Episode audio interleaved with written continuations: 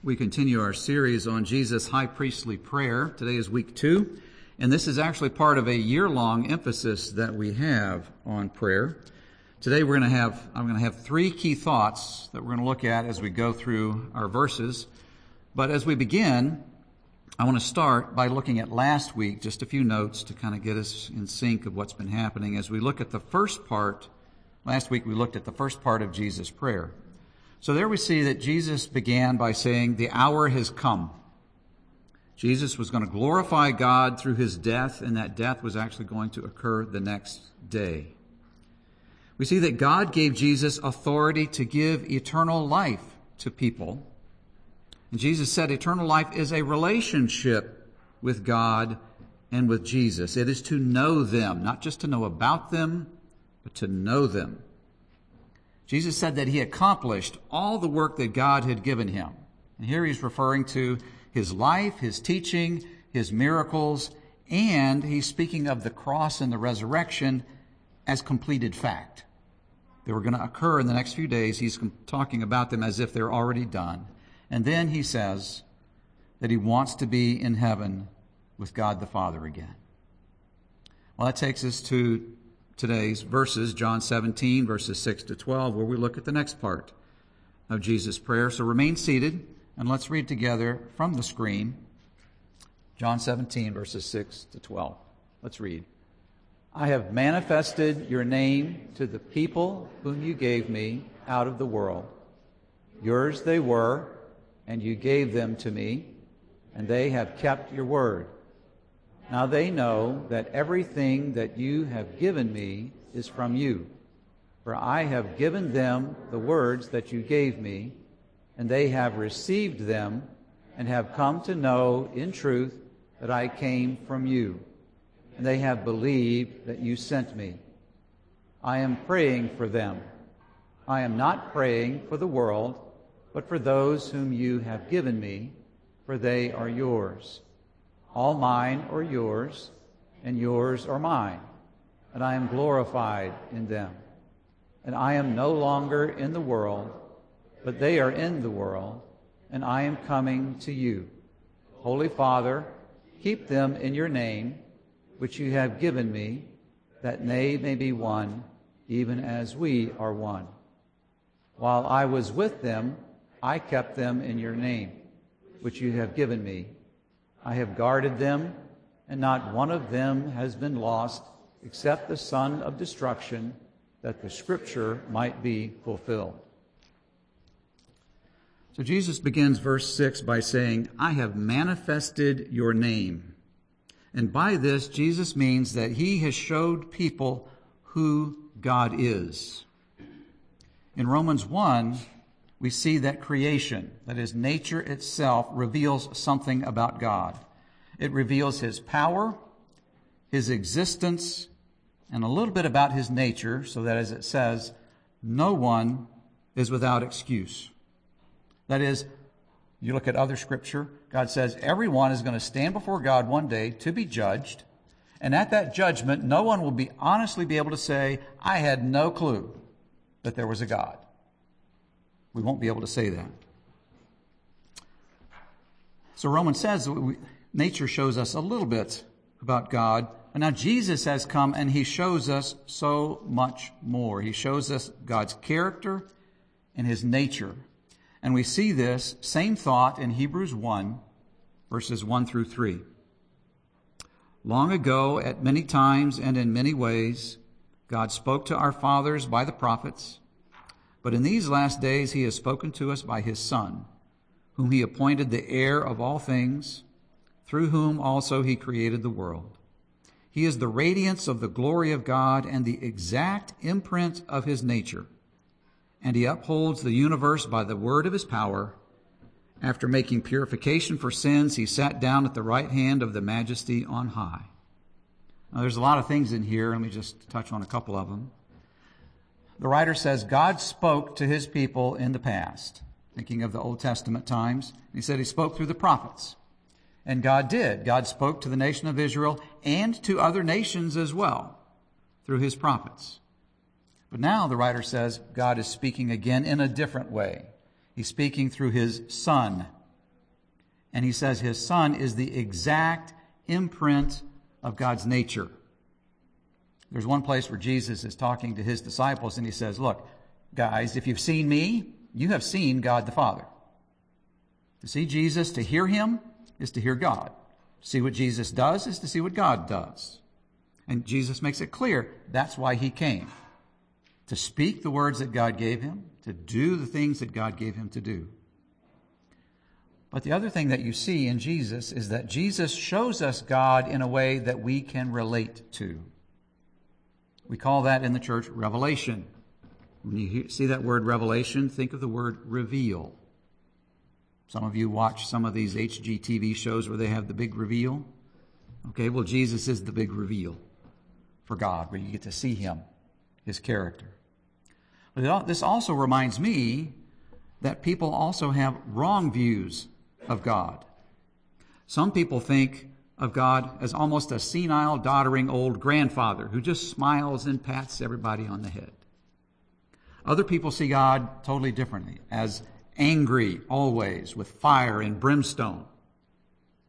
Some people see God as uninvolved, and there have been plenty of people who have said, if God ever existed, he's dead. No, Christians do not naturally have a full right understanding of God because nobody naturally has that. Christians grow in a right understanding of who God is. And that happens because God reveals himself in the Bible, through Jesus, and through the work of the Spirit. Well, the next part of the verse leads us to a very humbling thought. There's just a little clue in the verse, so let me explain. Jesus prays in verse 6 I have manifested your name to the people whom you gave me out of the world. Yours they were, and you gave them to me. Jesus is referring to the people that God chooses and gives to Jesus. Other parts of the New Testament explain more fully the fact that God chooses us, we don't choose him. Leads to the first key thought. And it's actually, I apologize, it's the only one I have on a slide. Here's the first key thought. There is nothing special about any of the people that God chooses. We just finished a sermon series on Noah.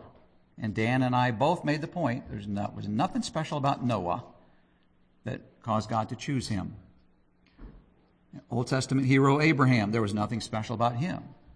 Jacob, it becomes even clearer that there's nothing special about a person. The nation of Israel, well, let's bring it home you and me. There's nothing special about us. And verses in both Old Testament and New Testament confirm this. As you see on the slide, Romans 3, verses 10 and 11. None is righteous, no, not one. No one understands. No one seeks for God. The word righteous means live rightly. No one lives rightly before God. No one understands. We do not naturally understand God's ways. He tells us in Isaiah, His thoughts are higher than ours. His ways are higher than ours. If you think of the difference between a little toddler who's about two, who can talk and very clearly tell you no and tell you what they want, and an adult, you can't have an adult conversation with a two year old. It does not work. Magnify that a few million times, and you've got us trying to talk to God, understand who God is. And then no one seeks for God. We don't go looking. I think Jesse was the, the one that said that this morning. We don't go looking for the one true God. Actually, our natural response is to avoid him. And then Romans 3:23, all have sinned and fall short of the glory of God. We all disobey God and we disobey him regularly. And then Old Testament in Deuteronomy 7 verses 6 to 8. And this is God speaking to the nation of Israel. For you are a people holy to the Lord your God. The Lord your God has chosen you to be a people for his treasured possession out of all the peoples who are on the face of the earth. It was not because you were more in number than any other people that the Lord set his love on you and chose you, for you were the fewest of all peoples. But it is because the Lord loves you. So in verse 6, people of Israel sound so special. He says, You're holy to God. He chose you. You are His treasured possession. He chose you out of all the people on the earth. And then verse 7 bursts that bubble. He says, I didn't choose you because you were the most in number. Now, don't get too literal here. That's actually like a pointer to other things that God says or that you see in Scripture. For example, God didn't choose the nation of Israel because they were more loving. He certainly didn't choose them because they were more obedient or even because they were more religious. There wasn't anything good in them. Okay? And what it shows is God's great love and mercy in choosing anyone. So, not only is there nothing good in the Bible people, the Noah, Abraham, the people of Israel, to commend them to God, there's nothing good in you and me to, to, to commend us to God. And that hits us right in the pride. And it's one of the reasons why the good news of the gospel is seen as offensive. Because who wants to be told that there's nothing good in them? Actually, that thought that there's nothing good in us is something that a Christian kind of slowly embraces. You have a piece of it when you come to God because you realize, God, I need you. I am desperate. I, I cannot fix, I said this to God, I can't fix my life. But you can. But did I understand how broken I was? Not just a little bit. Just a little bit. And that's why God having mercy and God choosing anyone is so amazing. Well, Jesus continues his prayer. He says about those that God gave him, those that he chose, they kept your word. Now, the Bible is clear, makes it clear that Jesus' disciples did not keep Jesus' word on their own, and we can't either. The only way that we can keep his word is because God works in people through his spirit and his word. And so we obey, but again, we recognize not perfectly. Well, this takes me to key thought number two. Again, I apologize, I don't have a slide, so listen carefully. In the verses, in particular in verse 6 and then in verse 9, that will, uh, in, in our verses, Jesus makes a distinction between two groups, between his followers and the rest of mankind.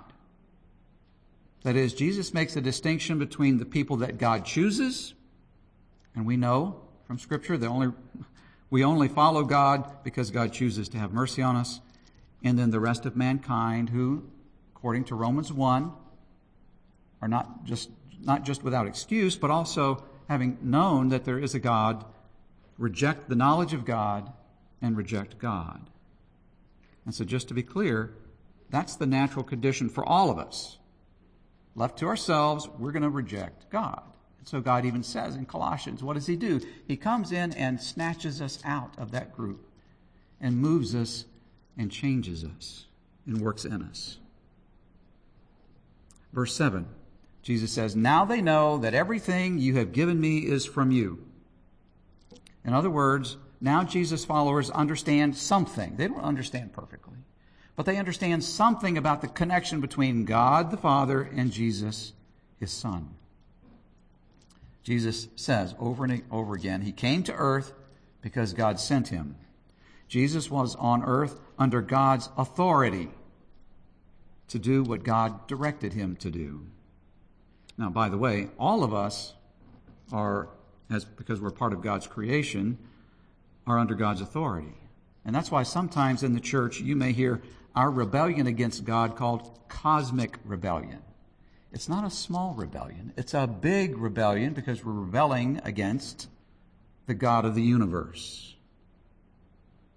So Jesus was not only under God's authority, but Jesus was on God's mission. And part of that mission we see in verse 8. Jesus says that he gave his followers the words that God gave him to speak. Now, at one point, many people didn't like what Jesus was saying, and then they left in crowds. Jesus turned to his disciples and he said, Are you going to leave also? And Peter, being the natural spokesman, is in the first one who's going to speak up, spoke for them and said, Where are we going to go? You have the words of life.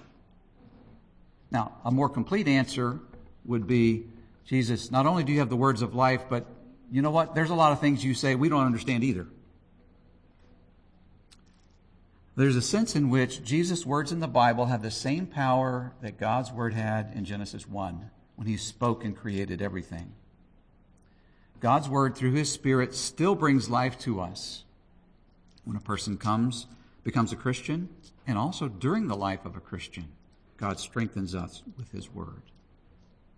But then Jesus also said that his followers received his words as truth. Now, you noticed I've said this a number of times. You and I don't naturally listen to God. We don't naturally acknowledge God. We, we also don't naturally see God's word as truth. God's Spirit has to work in us for us to see it as truth. That is why many hundreds and thousands and millions of people that have heard the Word of God have just let it run off their back. Because that's what we naturally do. And today's culture doesn't make, it actually makes it harder for us to talk about truth because we're told from our culture one, all truth is relative, and two, there is no absolute truth. Both of those statements are nonsensical, which means they make no sense when you stop and think about it. The first one all truth is relative. You can have your truth, and I can have my truth, and your truth does not have to agree with my truth. Two conflicting statements cannot be true at the same time. Let's take an example. Some people say that God is alive. Christians say that. Other people say God is dead. God cannot be both alive and dead at the same time. It just cannot be. What that means is truth is not relative. Secondly, we're told there are no absolute truths. The statement that there are no absolute truths is itself an absolute statement, which means it is self contradictory. It doesn't hold. There is absolute truth. There is absolute truth that applies to all of us, which is why the Bible critiques every culture and every person. Because this is God's Word, the Word of the God who created us. He speaks to us. So Jesus says his followers received his words as truth. Jesus goes on to say that his followers have come to know that Jesus came from God and that God sent Jesus. Now, look at the New Testament. There were lots of people in Jesus' day who did not believe that, did not believe that Jesus was sent by God. And there are plenty of people today who don't believe that. But think about what it means. If Jesus was sent by God, and he was, then his life and his teaching cannot be ignored. Jesus can't just be a good teacher. He cannot be just a good moral example. His claims won't let you do that and be honest.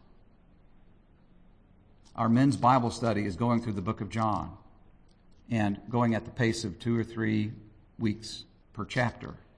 And at that pace, when you look and you stop and you think, God, Jesus makes a lot of claims. A lot of claims in different ways, including that he is God himself. And so Jesus is either God in the flesh and all he says is true, or he's crazy. It's the first one. He's God himself. What this means is that you, if you and I receive God's word as truth, we should not only believe it, and oftentimes we just try to stop right there, but we should also live according to it. Should believe what Jesus says, but then also live according to it. And because of the power of God's word, you and I should be speaking God's word to other people with our lives, how we live, and then secondly, with our words in a way that people can relate to. And I say in a way that people can relate to because it is too easy to misuse the Bible or to use it as a club. And I know that this happens in personal conversations. It's even easier to happen online. And too often Christians can have the attitude, look, as we're discussing, I see that you have a different opinion than I do. Well, let me just tell you, you are wrong, I am right, and I am very glad to tell you that you are wrong and that I am right. Do you like getting beat on? We don't like it, so we shouldn't be beating on others. Verse 9, Jesus says, he, he prays for God's chosen people. Do you realize how much you and I need his prayer? We do. And he prays for his followers, we see in these verses and later, both for the disciples that are with him and for all the others that will be adopted by God later to be Christians, including you and me. And Jesus is still interceding for us today, which means that you and I are never alone and we are never without hope. But think about this. It's not just enough to say that Jesus prays for us. Jesus' prayer isn't for our comfort. Now, he does give us plenty of comfort, but his prayer isn't focused on our comfort. Jesus' goal is for us to become like him and for us to work for his purposes in other people's lives. Just as Jesus was here on earth on God's mission, he gives us a commission. That is, he gives us a mission for us to work for his purposes with other people. And then verse 10, Jesus says this All the people that belong to Jesus also belong to God, and the other way around. You realize what he's doing here?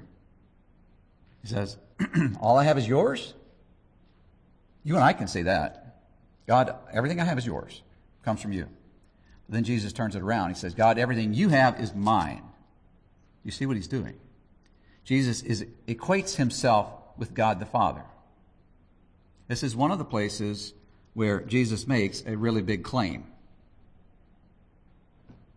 Everything God has, everything he has is God's, everything God has is his.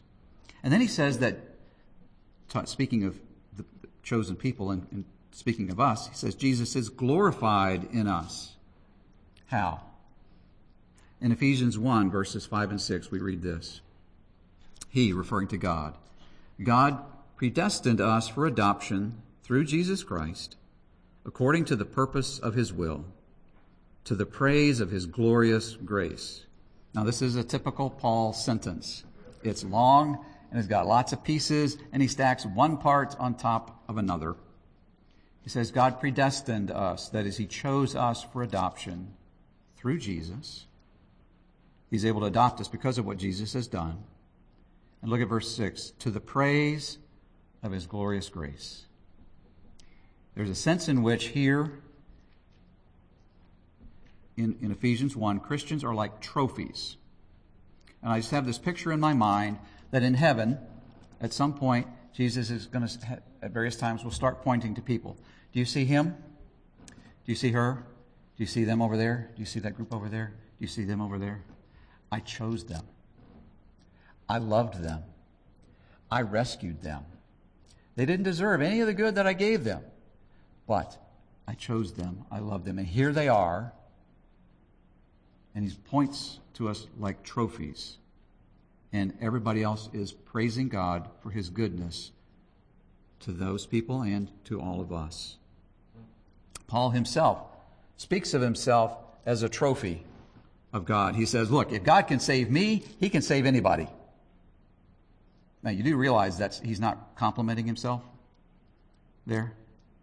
He's saying if, if, if God's salvation is so great and big that he can actually take a person like me, then he can rescue anybody, which means that there isn't anybody so bad that they can't be rescued by God.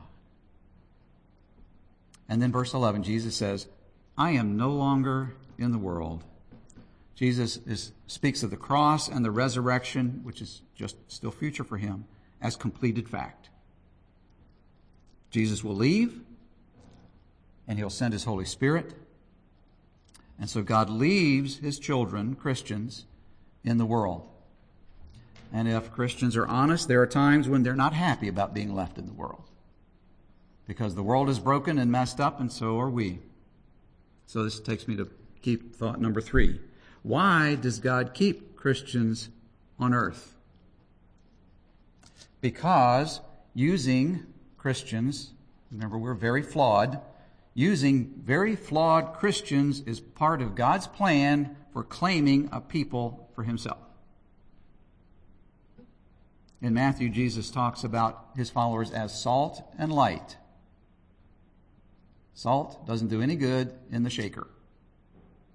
It has to be on the food. Light doesn't do any good if you've covered it. It has to be there where the people are. God has chosen to use Christians that are very much in the process of spiritual growth, very flawed, to accomplish his purposes. That's why he keeps us here. And also to grow us and to change us. So you and I are in big, big trouble when you and I think that we have things together or that we are better than others. So Jesus, in saying that he's leaving, since he's returning to God the Father, he makes a request of God and he says, Father, would you keep them in your name? And here this word keep means to guard. Would you guard them, these people? Would you put them under your care physically and spiritually? And often when we think about God guarding us, we say, oh, yes, because there's so much evil out there. Well, I don't know about you, if the teacher still does that anymore, but did in my class when I was in school. Stomp the foot, this is important. You and I need God's protection not only from the big bad world out there, but we also need protection from ourselves and our own selfish nature, what the Bible calls the flesh. Because it's important, I'm going to say it again. You and I need protection not only from the big bad world out there, but we also need protection from ourselves and our own selfish nature. If you're catching what I'm saying, what I'm saying today is not good for our ego, but it's true. Well, Jesus goes on to say, Keep them that they may be one, even as we are one. Jesus is speaking of unity a special kind of unity in the Christian church. And he gives a standard, a picture of it. The Trinity. God the Father, God the Son, and the Spirit are in perfect unity. Each one of them delights in giving honor to the others. Well, look at how God made his church. He made his church of people of all kinds of backgrounds. And we don't naturally get along with each other. In fact, Jesus said, this is one of the ways that other people outside the church will know that something different is going on in the church when you love each other with a godly love, when there is unity, when people can see there wouldn't naturally be any there. And so God builds in Christians unity of love and of purpose, of holiness and truth. And then in verse 12, Jesus says, while I was with them, I kept them in your name, which you have given me. I have guarded them, and not one of them has been lost except the son of perdition, or destruction, that the scripture might be fulfilled. So not only did, is Jesus asking God to guard his followers, but Jesus guarded his followers. But then he mentions the one, Judas Iscariot. He's the son of destruction. Judas was not an oops on Jesus' part. Jesus didn't say, oh, well, 11 out of 12 is not bad. No. Judas freely chose to betray Jesus to the Jewish religious leaders, and Jesus' betrayal was part of God's plan for our rescue.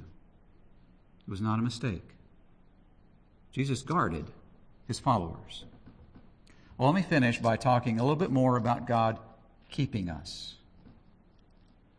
Keeping means guarding, and Christians are guarded by God. And what this means is that nothing that happens to a Christian happens that isn't a part of God's plan. Sometimes I get lost in the double negatives, so let's turn it around to the positive. Everything that happens to Christians is a part of God's plan. Everything that happens. But there's more to God keeping us. Christians are given God's Spirit. Christians are given wisdom from God to replace our foolishness. Christians are given power from God to replace our weakness. Christians are given love from God to replace our selfishness. Christians are forgiven by God to cover our rebellion. Christians are given life with God that begins now and will continue into eternity. And Christians are promised that eternity with God will be unhindered by sin, death, or pain. Our God is an awesome God. He's called us here. He's adopted us. If you're here today and you're a Christian, He's adopted you and He's given you a purpose. Not only to love Him and to respond to His love to you, but then to work and to live and wherever He's placed you. To be His representative, His ambassador. It's another New Testament word that God gives us. He's, he puts us on His mission to rescue other people. Let's pray. Lord, we thank you that you are a great and awesome God. We thank you for choosing to love us and to rescue us and adopt us and to give us your spirit and give us wisdom and power and love and forgiveness. Over and over and over again, you give us these things because we need them. We need you. And you are always with us. Lord, we pray that you would work in us, that we would delight in you. You tell us you delight in us. Lord, help us to delight in you and your plans for us. And then, Lord, give us your heart. You have a heart, you came chasing after us. We sang that song. Well, would you use us to chase after others? To love them, to serve them, to speak humbly of how you've rescued us and loved us, and they can have the hope that they can be loved and rescued as well. Lord, we thank you for this, and we pray this in Christ's name. Amen. Let's respond with a song. Please stand.